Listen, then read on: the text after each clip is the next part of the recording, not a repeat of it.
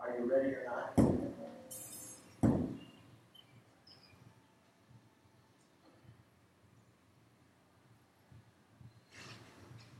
Hopefully this will reach over earlier. I'm a long way from my computer. My cord's missing. That's what happens when you loan things out. Stuff back. back. Well, we, we have to rush through today kind of because in order to get all 10 lessons in, I have to do two today because we only have nine days and 10 lessons. So we are going to be looking at Revelation 8 uh, through 10 for our scripture part. And uh, the first part of it is the catastrophes. And of course, you know, this is a part of the book that you know, we've been dealing with uh, the opening of the seals and those types of things. So, you know, a lot of, a lot of stuff going on in this period. Let's have a word of prayer begin. Heavenly Father, thank you for the refreshing, the refreshing air of the morning. We thank you for the beautiful day. We thank you for your word and pray that you will bless it as we uh, as we go over this part of the book of Revelation, the revelation of Jesus Christ. And may he be revealed afresh and anew to us as we think about the, uh, the end times. I pray that you'll bless every part of what we do today and uh, be with the Michaels as they travel in, protect them on the highways. Make this a great day in the Lord. I pray in Jesus' name. Amen. Actually, this part of the book, the, the end of the book is great. But this part of the book is probably one of the darkest moments in time. It's a picture of the Great Tribulation, a period of time when the consequences of sin become real uh, in this world. We think it's bad now.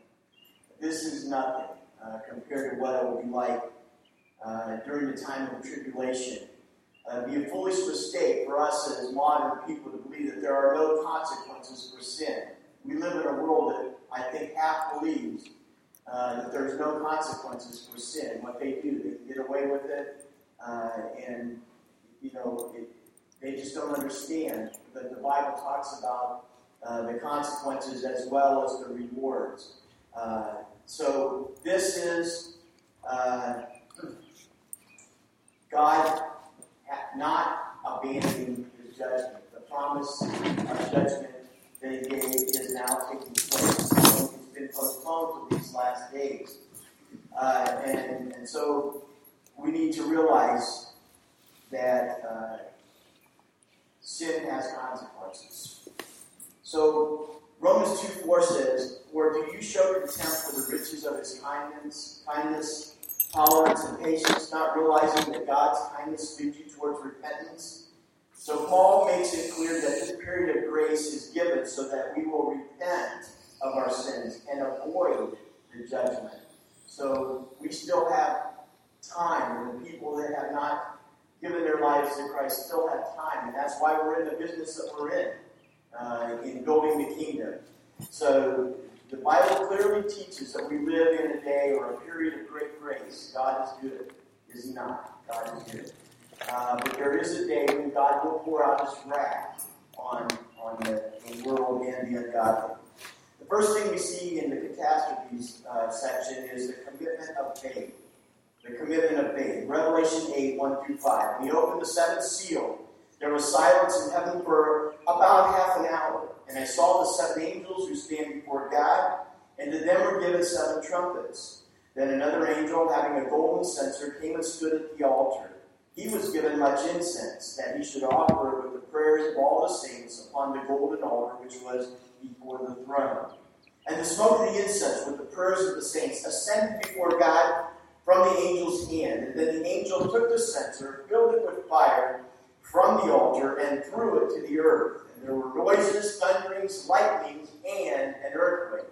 So, a pretty powerful demonstration uh, of God's wrath beginning here uh, in this portion of Scripture. So, what is the concern that we see here? The concern, the scene opens up in the middle of the tribulation period, uh, the time of great tribulation. We we think today is full of tribulation. We're talking now about a time of great tribulation.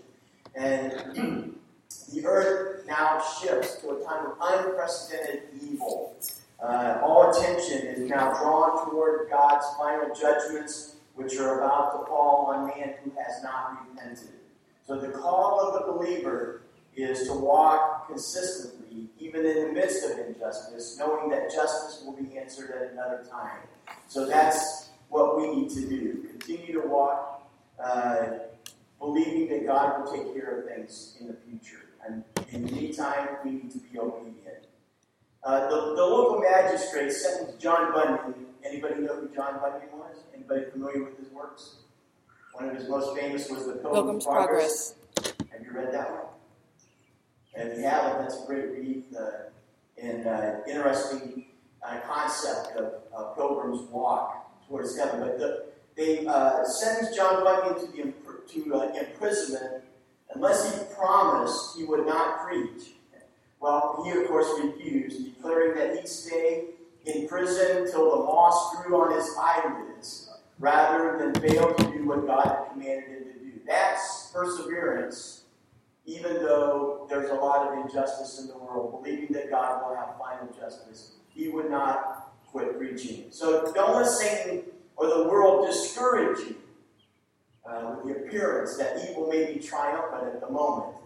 Uh, the day of justice will fully come. And that's this portion of Scripture that we're uh, looking at. The second part of the lesson is the, is the catastrophe of faithlessness. The catastrophe of faithlessness. Look at verse 6. So the seven angels who had the seven trumpets prepared themselves to sound. The first angel sounded, and hail and fire followed, mingled with blood, and they were thrown to the earth. And a third of the trees were burned up, and all the green grass was burned up. Uh, the second angel sounded, and something like a great mountain burning with fire was thrown into the sea, and a third of the sea became blood. And a third of the living creatures in the sea died, and a third of the ships were destroyed. And then the third angel sounded, and a great star fell from heaven, burning like a torch, and it fell on a third of the rivers and on the springs of water. The name of the star is Wormwood. A third of the waters became wormwood, and many men died from the water because it was bitter. Then the fourth angel sounded, and a third of the sun was struck, a third of the moon, and a third of the stars, so that a third of them were darkened, and a third of the day did not shine, and likewise the night. And I heard an angel flying through the midst of heaven, saying with a loud voice, Woe, woe, woe to the inhabitants of the earth, because of the remaining blast of the trumpet of the three angels who are about to sound. Then the fifth angel sounded, and I saw a star falling from heaven to the earth. To him was given the key to the bottomless pit.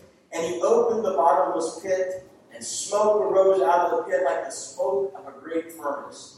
So the sun and the air were darkened because of the smoke of the pit. And then out of the smoke, locusts came upon the earth. And to them was given power as the scorpions of the earth have power. They were commanded not to harm the grass of the earth or any green thing or any tree, but only those men who do not have the seal of God on their foreheads. Not the seal of the Antichrist there, but the seal of God. And they were not given authority to kill them, but to torment them for five months. And their torment was like the torment of a scorpion when it strikes a man. And in those days, men will seek death and will not find it. They will desire to die, and death will flee from them. And the shape of the locust was like horses prepared for battle. And on their heads were crowns of something like gold, and their faces were like the faces uh, of men. And they had hair like uh, women's hair, and their teeth were like lion's teeth. It's some uh, really interesting picture of these uh, tormentors, is it not? Uh, verse 9, and they had breastplates like breastplates of iron, and the sound of their wings was like the sound of chariots with many horses running into battle. They had tails like scorpions, and there were stings in their tails. Their power was to hurt men five months, and they had as king over them the angel of the bottomless pit, whose name in Hebrew is Abaddon, but in Greek he has the name Apollyon. One woe is past. Behold, still more, uh, still two more woes are coming after these things. And the sixth angel sounded, and I heard a voice from the four horns of the golden altar which is before God, saying to the sixth angel who had the trumpet, Release the four angels who are bound at the great river Euphrates. So the four angels who had been prepared for the hour and day and month and year were released to kill a third of mankind. Now the number of the army of the horsemen was 200 million. I heard the number of them. And thus I saw the horses in the vision. Those who sat on them had breastplates of fiery red, hyacinth blue, and sulfur yellow. And the heads of the horses were like the heads of lions. And out of their mouths came fire and smoke and brimstone. And by these three plagues, a third of mankind was killed. And by the fire and the smoke and the brimstone which came out of their mouths. For their power is in their mouth and in their tails. For their tails are like serpents having heads, and with them they do harm. But the rest of mankind who were not killed by these plagues did not repent of the works of their hands, that they should not worship demons and idols, of gold, silver, brass, stone, and wood, which can neither see nor hear nor walk. And they did not repent of their murders, or their sorceries, or their sexual immoralities, or their thefts. Even after all of that, they did not repent. Imagine that. Imagine that. So, the day of, uh, of, of sin free from judgment comes to an end. And with the terrible end, it will be, uh, what a terrible end it will be. The angels prepare to sound these seven trumpets of judgment that we just read. Uh, these judgments are similar uh, to the plagues of Egypt, you remember back in the Old Testament, uh, and how God delivered Israel. Israel's 400 plus years of injustice came to an end, and Egypt was dealt a severe blow. So God, in the Old Testament, shows uh, his justice, and now at the end of time shows his justice again. And while it appeared that Egyptian, the Egyptians had gotten away with a lot, in the end, God still had the final say, people were freed. So these judgments are severe. Look at them. A third uh, of the uh, seas turned to blood. Uh, a third of the living creatures in the sea die. A third of the ships are destroyed. A, a blazing star, maybe like a comet, uh, falls into the waters, and, and uh, all then of the fresh waters are polluted by this uh, this act of the blazing star that falls from the sky. And, and so a third of the sun, the moon, and the stars are darkened. So it's, it's, it'd be uh, similar to at least a cloudy day, if not worse, uh, when, we, when we see that happen. And these are the woes that begin in rapid succession here on the earth. As one trumpet sounds and the, the woe begins, a second trumpet sounds, another uh, right in uh, line here. And we learn in uh, we, we learn in chapter 9, verse 4, that God supernaturally protects those who belong to Him during this time of outpoured wrath. So He's still protecting those who have repented during the tribulation. God has a way of watching over them. Uh, it is a terrible time because sin has a terrible price. Don't let anybody fool you. Sin has a terrible price. And the only reason people don't think so today because God is holding back. God is holding back. And somehow they feel that it just won't happen. But that's, you know, uh, not popular to talk about God uh, on uh, this side of God and His righteousness. But a righteous God will punish sin as well as reward goodness and faith. So it's important that the world know that this is coming uh, so that they'll flee from this wrath. Now, this passage reveals the middle of the tribulation period when Satan is allowed uh, to let loose these horrible demons that have been held in chains since the beginning of time, since the war between Satan and God, when Satan was cast out of heaven with the third of the angels. Uh, they'll be released uh, on the great armies to produce havoc here on the earth. And finally, man will experience the full force of sin, uh, the leadership of Satan's forces, and the consequences, as we read, will be horrific. Uh, what a mess it will be. Uh, there will be such suddenness to all these calamities that men will long to die, but death will escape them. The torture will be great. And yet, in the midst of all this, men and women will still curse God and reject Him. The tragic side of sin is that it fails to acknowledge God's way out. Mankind will continue to be stubborn in sin in spite of all the warnings and the consequences. Even though warned in God's word, uh, there will be those who will completely ignore these warnings and experience the tragic results that we read about.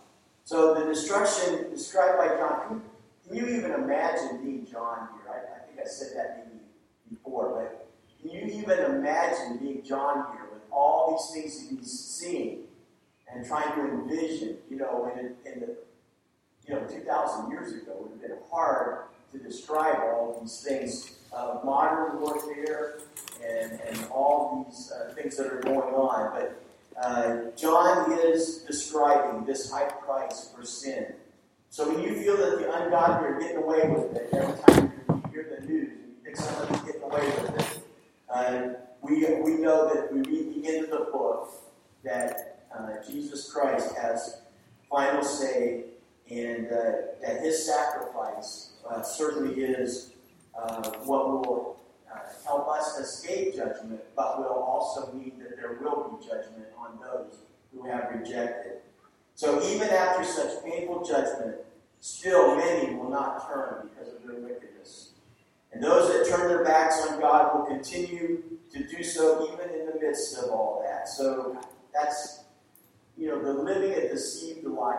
How many out there today are living a deceived life and eventually will suffer the tragic results of that deception by the enemy? So the way out was plain. Uh, even now, the gift of salvation is free and available to all and will be then in the tribulation period. It'll just, I'm sure, be much more difficult uh, to find your way to the Lord, but even in that day, uh, salvation will, will, will, be available, and God will protect those uh, that, that do during the tribulation.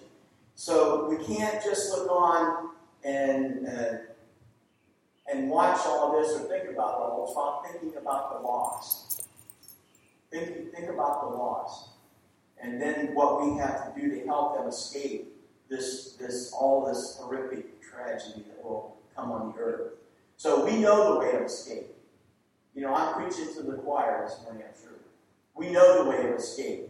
It is Jesus Christ. Today is the day of salvation. And so that's the question or the, the uh, statement we need uh, to, to release to the world that today is the day of salvation. Then the question is, what will you do about it? What will you do? And so the good news is that Christ has made it possible to avoid all the horrific events of the of the end and the reward, which is hell, for uh, giving in to the deception of the enemy and rejecting Christ. So the greatest tragedy of Revelation is not found in the, in, in the details of future events as much as it is the stubbornness of the sinful heart. Whether it's during the end time of the tribulation or whether it's today, uh, the failure of man uh, because of their stubbornness to accept what God did. And so sin will have these catastrophic consequences, if not now, certainly in the future. Uh, so Jesus offers a way out if we accept Him. All right. Part two, the contrast. The second coming of Christ. I enjoy the preach, but it's blowing everything all over. Second coming of Christ to most people is nothing more than a fantasy, and more and more so in the day and age in which we live. I think people uh, have certainly forgotten. We don't even hear the preaching that we used to uh, back in the 70s when I was growing up. It seemed like everybody was preaching on the second coming. Uh, we had, uh, I, I never can remember the name of that movie, but uh, probably before that. Back in the 70s, what? Thief in the night. Deep, well, there was deep in the night, yeah, and, and, but that those were the things that, that was going on and being preached back then. Now we have the the series, Left Behind's a series, right? Yeah, and and uh, so we have today. That's kind of the way, but even that has kind of been pushed aside, and there's not a lot of preaching uh, because people think it's just a bunch of religious nonsense, like a lot of other stuff they think about this. Uh, but uh, the fact is, the scriptures have been accurate. You know, and I would be afraid to doubt that the, the book of Revelation is not accurate as well. Uh, so as we get closer and closer to the second coming, it doesn't matter when we think it's coming, it's closer than it was yesterday. I mean, that's just a fact. And so whether it's tomorrow or 100 years from now, it's still a day. And so it means that we have a day less to do what God has, has asked us to do in, in regards to going into all the world.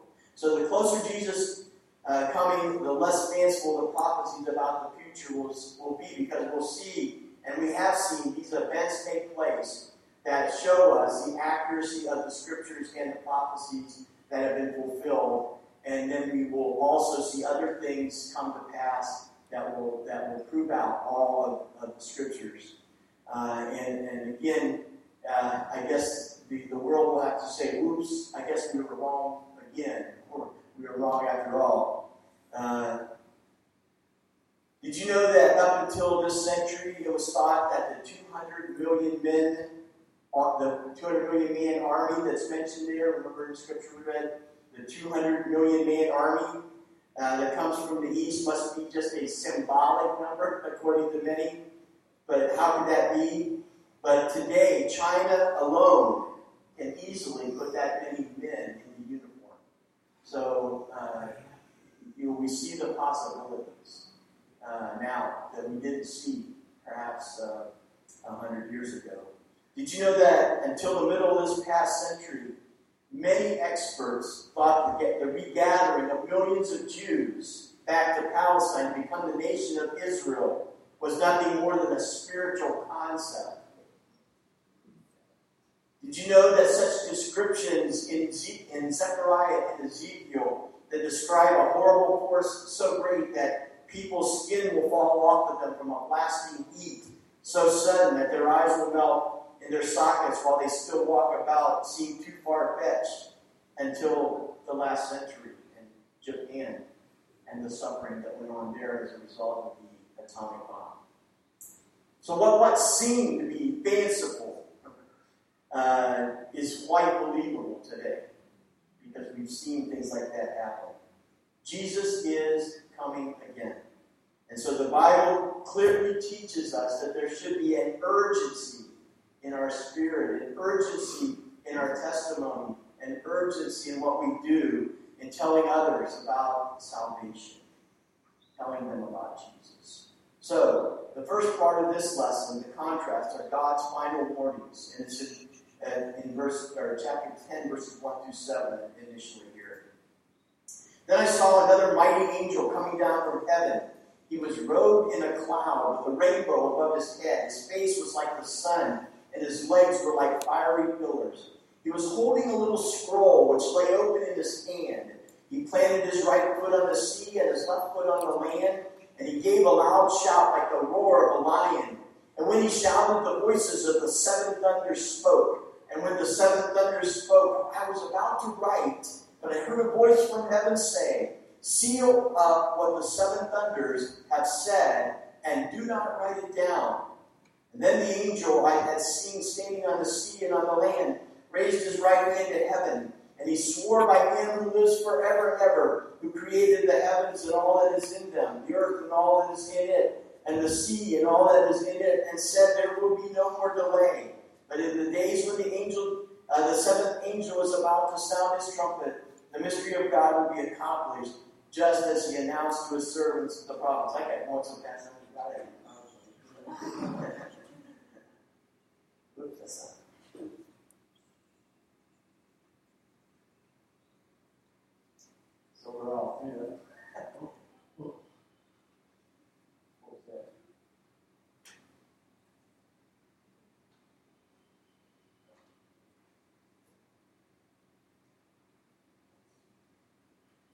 All I, I don't even think I read that. God doesn't always settle his accounts in October. Talking about the events. Is that where, that, that passage?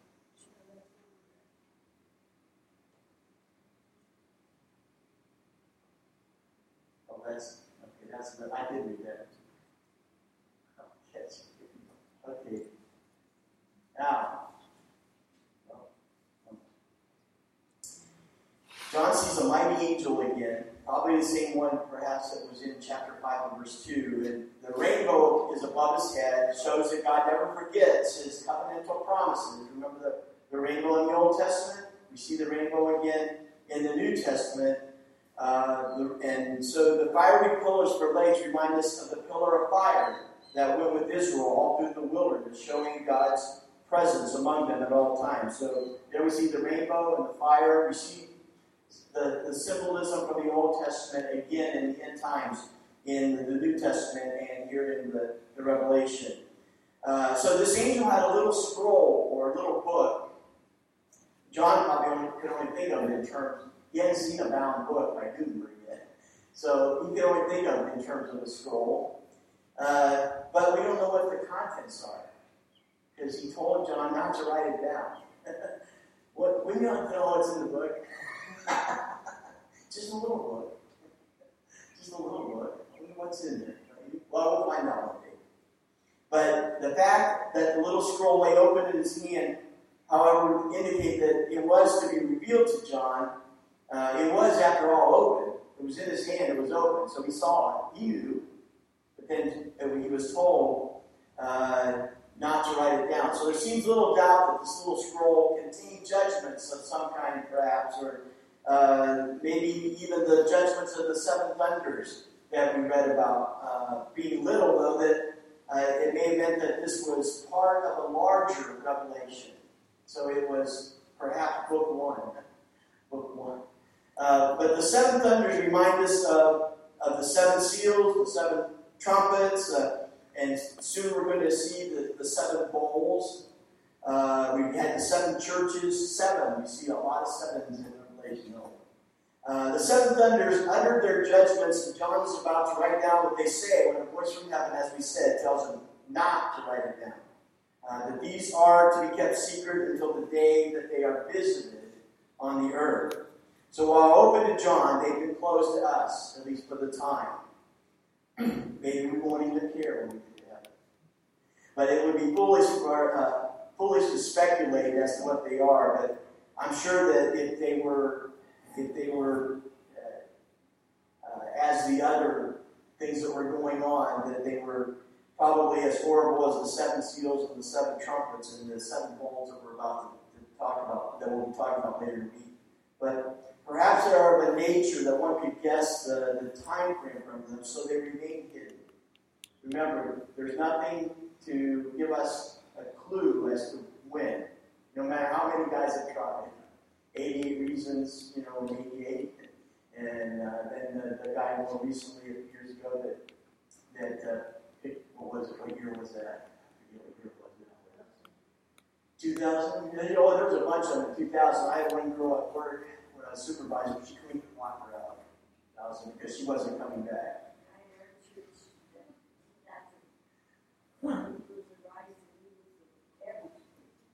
So we, we, we see people try to guess, but there's nothing to indicate a time frame anywhere in Scripture.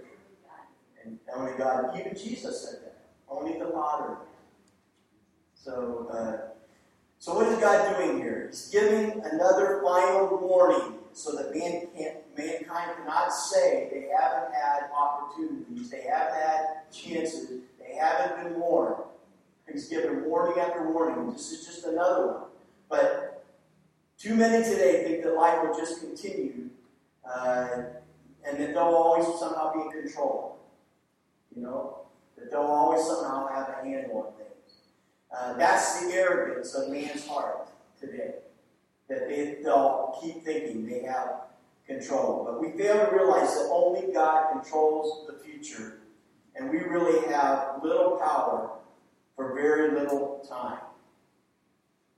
So, though, uh, though what the seven thunders said is not revealed, what they say will happen will happen. And so there's a sense of urgency here. Again, urgency. Remember, these are the last days. So, uh, as the angel lifts his right hand toward heaven and says, There will be no more delay. There will be no more time to put off a decision for Christ uh, to avoid these judgments. Uh, surely it is coming and coming quickly. So, uh, but how how we are likely at times to put things off. My wife complains about me all the time and I, I probably. Uh, but this is all, it's almost a way of life to many people today. To put off until tomorrow the dealing with something that we should, should really be dealing with now. Uh, I had a, a pastor, he was new to a church, and I'm, I'm the zone pastor for our Erie zone, and so when the young guys have a problem or they want to talk about something, they're supposed to call me before they call it It kind of takes some of the pressure off the DS. I'm the old guy, so call the old guy, you probably know what's going on, right? But no, it's just to kind of discuss things, and then if there's really an urgent problem, we go to the DS with it. But uh, he called and, and, and he was talking about some of the things that were going on and some of the things that should have been going on. Uh, and uh, he, uh, did he, let's see if I can uh, pinpoint now, but uh, now it's totally went out of my mind. But anyway, he wanted he wanted to do make all the changes, do everything now, and uh, I said, How long do you plan on being there? How long do you plan on being pastor? And he said, 20 years. I said, We've got 20 years to do all this. Kind of stretch it out a little bit. Don't shock them. You know, mellow them out to the ideas and get them. But we like to put things off, more or less. And, and people in the church are real good at that. Because what does that have to do with when, when we, when we uh, put things up, when we don't put things up. What's the word we use today? Change. We hate that word. That's like a dirty word in the church, right? Change. But uh, he thought that he could just take some of the issues that were going on. He said, I don't really, I'm not really concerned with the little fire, just the big fire. I said, well, if you get five or six little fires and they all get together, and you got yourself a big fire. So you might as well put out the little fires first.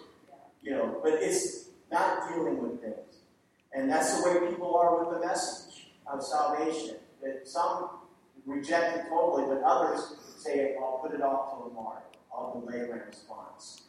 Uh, but Jesus, this is not going to, there'll be no more delay.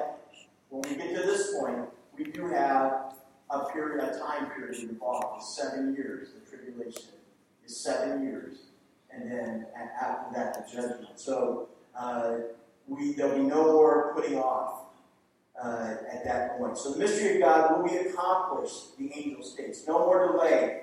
And just as God had, had announced to His servants, the prophets, is what we're told. It's all there. It's all been foretold. All we have to do is dig and we'll find it. So no wonder the Bible states so emphatically in 2 Corinthians chapter 6 and verse 2, I tell you, now is the time of God's favor. Now is the day of salvation.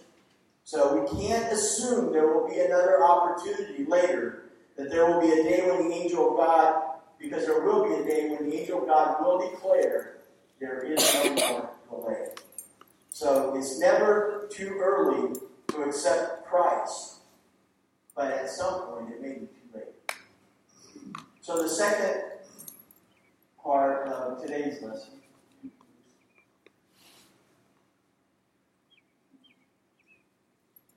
Oh, all my possessions were a moment of time. That was Queen Elizabeth saying, all of my possessions were a moment of time. And we're talking about no more delay here. The second part, final part, God's faithful witness, chapter 10, verses starting in verse 8. The voice that I have heard from heaven spoke to me once more. Go take the scroll that lies open in the hand of the angel who was standing on the sea and on the land. So I went to the angel and asked him to give me the little scroll. He said to me, Take it and eat it. It will turn your stomach sour, but in your mouth it will be as sweet as honey. I took the little scroll from the angel's hand and ate it. It tasted as sweet as honey in my, in my mouth, but when I had eaten it, my stomach turned sour. Then I was told, You must prophesy again about many peoples, nations, languages, and kings. Now, I, I can I maybe understand this a little bit because I had I dealt with acid reflux, and so eventually got a pill that, to take care of it. But whenever I eat chocolate, it would taste good, you know, sweet and everything. But when it hit hit my stomach, it would it would cause indigestion. So I understand that you know, what John was experiencing here. It tasted good, but when it hit his, his stomach, it turned sour. Uh, so this same voice, uh, the same voice from heaven now speaks to John again, and he asks him to do something strange. He says, Go take the scroll. Uh, and notice that the angel doesn't give it to John. John is asked to get it himself. John is being asked to be responsible here for the scroll containing God's Word. No angel will force him to take it. He must get it for himself from the angel. God has chosen, God has chosen us uh, to take his word. He's chosen us. He does not force it upon anyone. Notice too that God says it will turn your stomach sour, but in your mouth it will be as sweet as honey. There's a contrast here. God's word is sweet to John's taste, but sour as it settles in him. It will, I deal with this, uh, the, uh, the invitation to receive God's word willingly and to do more with it than just have it sit around our homes. We all remember the old days when we had coffee tables. They didn't start a coffee table. You have a coffee table? You have a coffee table? Yeah, years ago everybody had a coffee table. You know, and what was the coffee table book? It was the big family Bible, right? About this thick and yeah, everybody had it. You didn't read that one, right? How many people actually opened that one? No, probably not. That was more for show. But the Word of God is not to be for show. Uh, it is to be absorbed. It's to become a part of us. The Word of God is alive. And, and we need to understand that. And, and it needs to be part of us and alive in us. So the hardest thing about sharing the Word of God with others is that we're afraid it won't do any good. I think that's where we probably try to justify our lack of witness, is that we just feel it won't do any good if we tell somebody. But we must remember that our responsibility is to share it, and the results are to God. You know, it's not our our uh, part isn't the results. Our part is to share. John was not told what kind of results would come from his taking the scroll, just that he was to take it and consume it. Whether it changes mankind or not, John was to obey. And we have a responsibility to tell others about Jesus Christ. And that he is coming again, and that sin will be judged. Whether they accept it, that's not our that's not up to us. Ours is only to tell the message. We are not responsible for people's responses, but we are responsible for telling them. God is holding us accountability. I talked a lot about accountability and having accountability partners in my church because ultimately God is holding us all accountable. It helps if we hold each other accountable too. Uh, we can never know how people might respond. We, we just don't. Uh, I, there's stories after story after story. The, the, uh, um, the uh, writer of Amazing Grace was a slave trader. John Not Paul. Newton, John Newton, because John Bunyan was writer. Newton, who wrote Amazing Grace, was a slave trader. His mom prayed and prayed and prayed. Uh, after she shared with him the message all growing up. And finally, something caught his heart and he responded and became a great man of God. But that, we're not responsible. The, the people that hear the message are responsible. We are only responsible to tell others. And so the question is how able have we been to tell others? The last thing, I think this is the last. What, what did God mean when He said that the scroll, John 8, would turn your stomach sour, but in your mouth it will be sweet as honey? Well, for the believer, the Word of God is sweet. Even the judgment against sin is sweet uh, because we will feel like, you know, we've been good for a good reason, I guess. you know, that others will finally receive their judgment. But a believer who loves God should also love the world. And when it is digested that God's judgments will come against the unrighteous, it should make us sorrowful to realize that so many will suffer judgment. So it may taste, revenge may taste good. The Word of God may taste good and be sweet to us as we accept it. But then as we think about friends and relatives, family members that have not accepted Christ or who have wandered outside of the, the ark of safety, who have wandered away from God, then it becomes sour. It becomes bitter because we realize that time is short and that they still need to accept Christ. So that, I believe, is what the Word of God is, is relating here as, as, the as far as the message goes. So it made John sick to his, his stomach to realize that God's Word will bring judgment against those who fail to receive Christ. And he was probably then thinking in his mind of those uh, in his own life. Uh, remember, when John wrote this, he was getting up in years. Uh, I think when he was at his last days pastor, he was like 100 years old. Uh, the church of Ephesus, they said he, the, they, the story is, I can't verify it, I wasn't. Um, close, but not. Uh, but that he actually sat on a stool to preach because of his feebleness at that point. But uh, so John is probably thinking about, as he's there on the Isle of Patmos, uh, writing all this down, now thinking about all those that he's had contact with, perhaps family members, parishioners, others who have not yet accepted Christ. And so John's experience experiences uh, no delight in seeing these sinners judged because uh, he realizes he really wants to see them in heaven, especially those that he's close to. And so, though the word was sweet to him, he's pained over those that will still be lost. And hopefully, we feel that way as well. That we are, that we are truly sorry for those that, that have not yet accepted Christ. Sorry and let them do something about it. So, do others know we are Christians? Do we show Christ? Do we share Christ? Do they know that we've been redeemed? Do they really know what we stand for and what we believe? Um, Pope John the 23rd.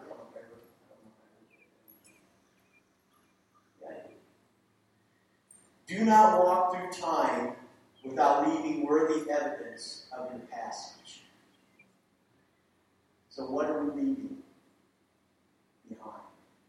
What is our legacy? What is our legacy? They talked a lot about, and I don't want to get into political things at all, so that don't want to want anywhere with this. But they, a lot has been said about Obama's legacy. You know what he wanted to leave for his legacy, health care and a couple other things. Because people want to be remembered for something. What do, what are we going to be remembered for? What are we going to be remembered for? The fate of millions may well be in our hands. Though we find our salvation such a sweet thing, we must allow all of God's word to settle in our hearts so that we may see how tragic it will be for those that, that are lost. So John's experience of bitterness reflects the true heart of a, uh, of a godly disciple. He cannot be fully comfortable knowing what is coming for those who don't know Christ. So notice God's last statement here in this passage, uh, in Revelation 11. Then I was told, you must prophesy again about many people, nations, languages, and kings. John's call was to preach. Again, go preach. That's the good news. Today is the day of salvation. John's message would go forth to all the nations, to all the people, in all language. Think about it. Because it's what he uh, saw there, envisioned, and other things that he wrote are all written down. And have been translated into literally hundreds of other languages. And, and people around the world have seen what he wrote. And it's still, I mean, probably more than millions, probably billions of people influenced by the words of John that he wrote. And so we're fortunate that God has revealed the future to us. And this way we realize how important and necessary it is that we tell as many people as possible about the good news that Jesus saves. Jesus saves. So the book of Revelation should inspire us. It shouldn't scare us. We shouldn't stay away from it and flee from it like a lot of preachers and a lot of Bible readers are just, I don't get it. No, it really should inspire us. It should produce concern and a godly concern for the lost. So while we find the future events of the book of, Revel- of the Revelation sweet, knowing we will be with Christ, we must also think of, of, of the bitter pill that's there to swallow as well if others do not find him. So it's just such a contrast, the bitter and the sweet, that gives us uh, an appreciation for what we have, what Christ has uh, provided for us uh, in the means of our own salvation. So, how are, how are you responding to God's revelation? What are you doing about the future today in both our, your life and in the lives of those around you? That's the question we need to continue to ask ourselves. So, quickly, that was quickly. Two lessons. I won't, I won't rush so much tomorrow. I, I can calm down a little bit. Questions, comments. That's quite a passage, isn't it? In those three chapters. A lot of stuff going on. And, and how many have read the Left Behind series? I think it's like, what, 13 books? I got the movie. That's like that's like what's uh, what was the book? What was the book that was so popular a few years ago? Um, Dan Brown book, Da Vinci Code. The Da Vinci Code. Don't watch. Don't read the book and then watch the movie. Nothing alike. Not even close. No, it's uh, it's it, it's an interesting series because it kind of put the thought behind the series because it puts some light to these things in Revelation. And it helps you to kind of imagine things a little what possibly could happen. It's not the, the Left Behind series is not factual. It, it is a novel, so don't say that Dan said everything's in there but it's kind of puts some light and some meat on it. Can we go back and see the third point for catastrophe faithlessness? It was kind of quick there. I think that maybe- Catastrophe. It was the third C. It was confronted, firm, and whatever the third C was. I think it was. Oh, because they went through consistent. It was consistent. Okay. Confronted consequences and consistent. Oh, consequences. I, I can't go back. No, that's okay. That's okay.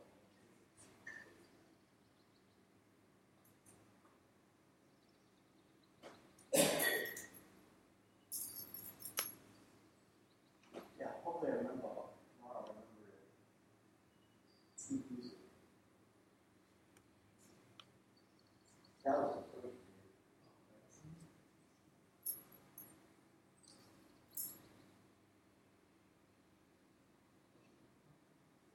There.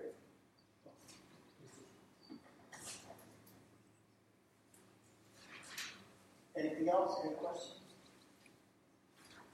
I thought about the, um, when you were talking about how even after all those things, like the five months of the scorpion sting and the suffering and all that stuff, that they still didn't repent. Um, really, it's the Holy Spirit that The Holy Spirit is taken. is the one that gives you the ability to repent. He's Well, they'll be able to repent even after, sin. but they'll still be able to repent after the Holy Spirit leaves. Really? So at the rapture of the church, my belief is that the Holy Spirit will leave with the church. And at that point, they'll only have what they know of the Word and preachers that are still, Then how can you repent? well, they can repent. If they still know of salvation. Yeah, but Jesus said in John six forty four, no one comes to me unless the Father's Spirit calls him. Well, they've had their So opportunity you to call before. Jesus, that's why even after all that they go through, they can't repent. Yet they can because they've had the call before, they've rejected it. So they, it's still there. You don't lose that. But even if it, even if some, you know, even if they're gone, it's just like we don't we don't have John. John's not reading Revelation, but we have what he said. So the Holy Spirit's words. It's only a seven-year period, so they'll have that opportunity to recall the you know what the Holy Spirit spoke to them. I believe the Holy Spirit will be taken. I'll check. I'll do some checking on that. Yeah, you ever consider that? So are you like then you're pre-trib or I with the rapture. I believe the rapture before the church. Uh, before the tribulation. What do you believe? I believe mid-trib? It's possible, but I'll be Because, because of what it says uh, in Matthew 24. You know, Jesus is talking about the uh, uh, what was what was written by the prophet Daniel, and you know, not to go back and get your things if you're up on the rooftop or whatever. And you know, that sounds like we're right in the midst of something very devastating. And it said, at that time, if it were possible, even the elect would be deceived. So I, to me, that's like saying it's happening. It's right there. And then there's uh, Second Thessalonians,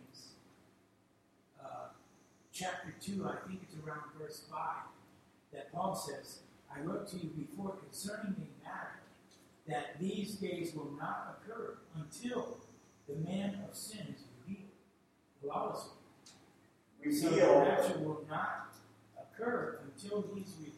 or he could be revealed today. So we But that doesn't mean tribulation. the then that means that the church or the elect will know who.